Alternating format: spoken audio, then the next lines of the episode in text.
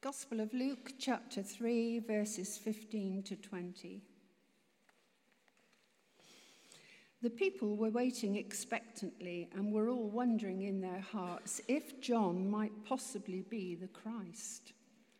But John answered them all I baptize you with water, but one more powerful than I will come, the thongs of whose sandals I am not worthy to untie. He will baptize you with the Holy Spirit and with fire. His winnowing fork is in the hand, his hand to clear the, his threshing floor and to gather the wheat into his barn. But he will burn up the chaff with unquenchable fire. And with many other words, John exhorted the people and preached the good news to them. But when John rebuked Herod the tetrarch because of Herodias, his brother's wife, and all the other evil things he had done, Herod added this to them all, and he locked John up in a prison. This is the word of the Lord.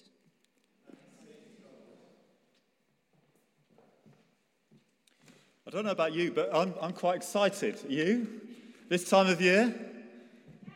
Some of you don't look very excited, but I'm, I'm quite excited. And, you know, the, the good thing is, uh, we already know something uh, of what's been happening. So we already know that Rahul is Star Baker. Um, we already know that Harry Redknapp has been crowned King of the Jungle. Um, we know that Dalton Harris won X Factor. And um, last night we discovered that Stacey and Kevin uh, are glitterball champions. So I'm, I'm quite excited, aren't you?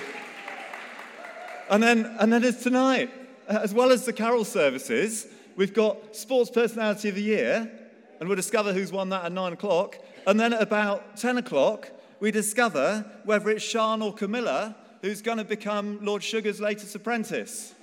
So we've got every reason to be quite excited. Our lives are so much richer from the experience, don't you think? Some of you aren't convinced. Some of those, some of those cast into the limelight will see their earning potential increase exponentially, whilst others, uh, sadly, will be forgotten by the time next year's series come around. Because today's celebrity news is tomorrow's chip wrapping. So, uh, should we push ourselves forward to be center stage? Maybe we should make the most of popularity whilst the going is good. Well, today's celebrity in the spotlight, who's fought his way through various rounds of celebrity prophet, is John the Baptist. Best known for his quirky fashion sense, his love of water, and a rather more notable relation. And it seems, as we come to these verses in Luke chapter 3, that his star is rising.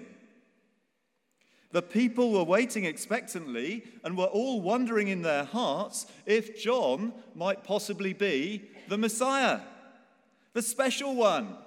Sorry, Jose, the special one was John the Baptist, the special one of his day and of any day. It might have been wise to milk this popularity whilst the going was good. These crowds are fickle, you know. Just ask Theresa May. This celebrity prophet, though, isn't like many other celebrities. He's not after a bigger contract, he's not after more media exposure. So maybe it's worth taking a closer look at what drives him and what we might learn from him and his example. Three things I want to draw out this morning. First of all, he humbly lived out his call. He knew his own role in the unfolding story of God. It was nice to get some plaudits, but he wasn't going to get ahead of himself. He knew that his task was to prepare the way for the Messiah, the support act, so to speak. And that involved him faithfully preaching a message, baptizing, and living a life of obedience. So that's the first thing. He humbly lived out his call. Secondly, he spoke up for what is right. Last week, we were reminded through Joe of his words to the crowds, to the tax collectors and the soldiers who came to hear his message. He spoke boldly and called them to live fruitful lives which evidenced God's transforming work. And to the, so to the crowd, he told them that they were to share what they had with others. As the tax collectors came and questioned him, he exhorted them to be honest to do their jobs with integrity. And to the soldiers, he said, Be fair and be content with your pay. He was prepared to speak out, and we see in these verses that he was quite willing to speak out and face the consequences. There was no holding back. I'm sure his agent would have advised him to keep quiet but we see him challenging Herod Antipas, who's had an affair with his brother's wife and then, following their divorce, married her. John the Baptist is not afraid to point out that this is just wrong. Pure and simple, it's wrong. Eventually, of course, this boldness would have unfortunate consequences for John the Baptist, not only going to prison, but having his head served up on a dinner plate. Not what you want for your Christmas lunch, really, is it? He spoke up for what is right, and also, and most importantly, he pointed people to Jesus.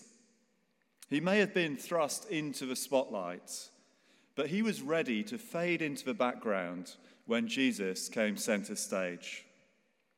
One who is more powerful than I will come, the straps of whose sandals I am not worthy to untie. Great humility and self awareness. In fact, if we were to move from Luke chapter 3 to John chapter 3, we see John the Baptist likening himself to the best man at a wedding.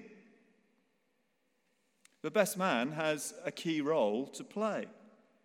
But when the bride arrives, the best man steps aside.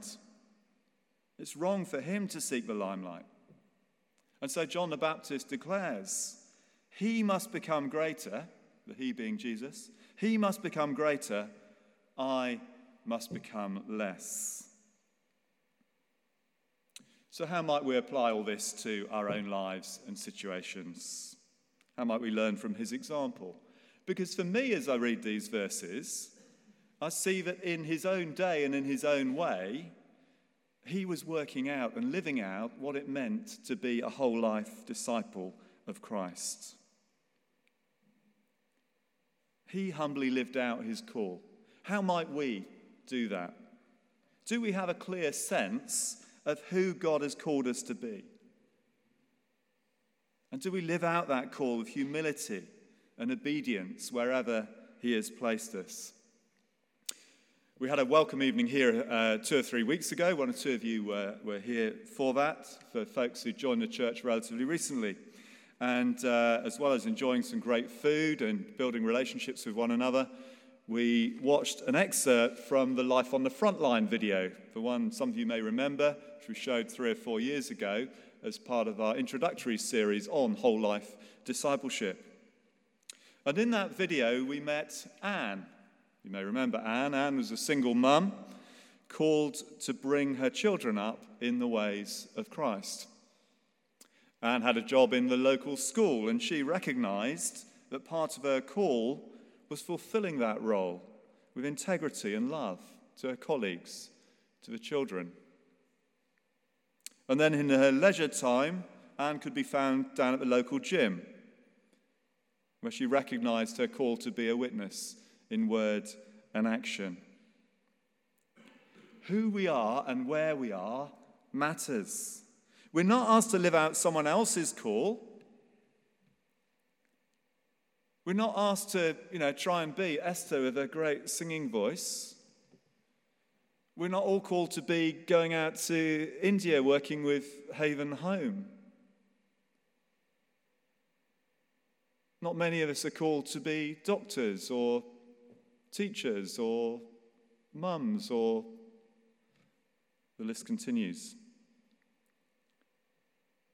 We're not called to wish we were someone else, but to make the most of who we are and where God has called us.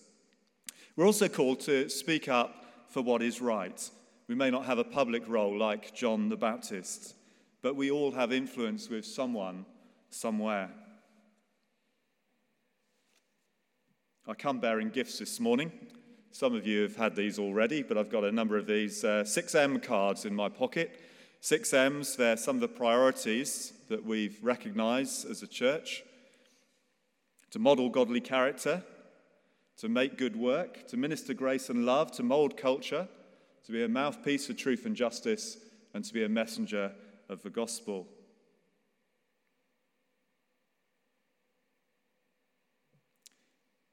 How might we be a mouthpiece for truth and justice?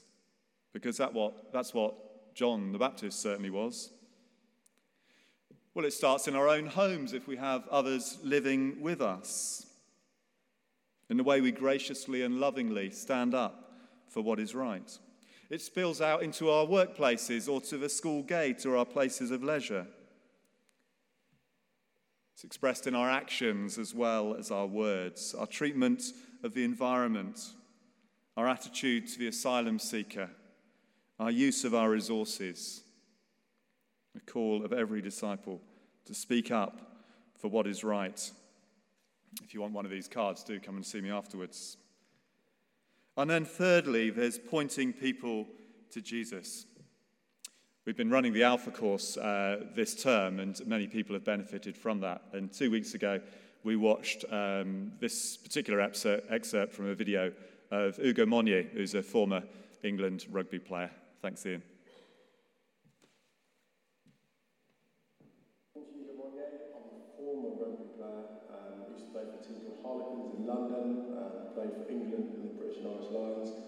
now a commentator slash pundit, so I've playing rugby to talking about it, which is great, whether it be socialising, making new friends, going to a new job, became a professional rugby player. Um, I guess I, I thought I was a bit too cool to go to church. It wasn't so much a priority in my life, but on the back burner and kind of became infatuated and other things took the role of God in my life. That's kind of how it was for me.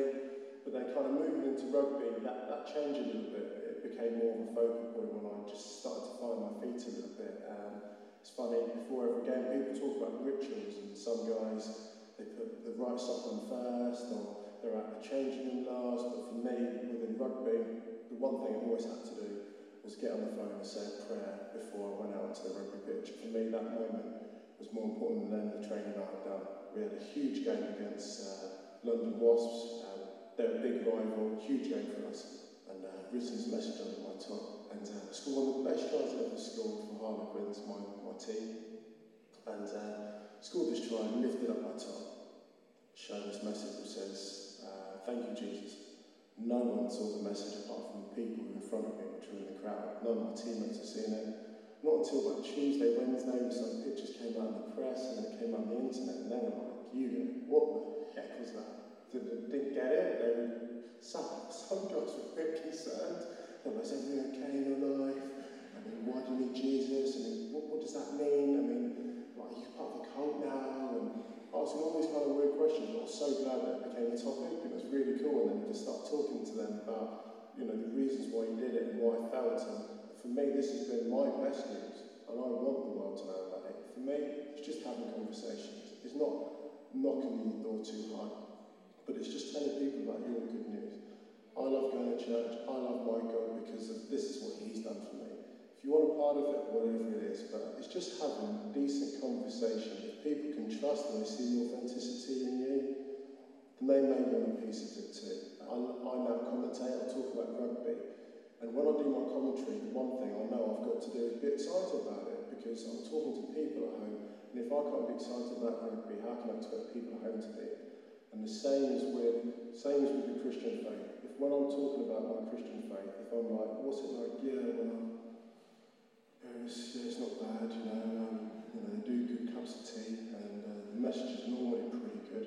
No one's coming to church, but if I'm genuinely excited about it, then, then they're going to get excited. They may want to understand. They may want to get it for them. And uh, yeah, be authentic about it. Be honest. Tell them about your experiences. Don't judge anyone. And if you're excited about it, show them that you're excited.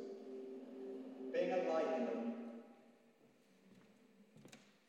Think that speaks for itself, really, doesn't it? Pointing people to Jesus.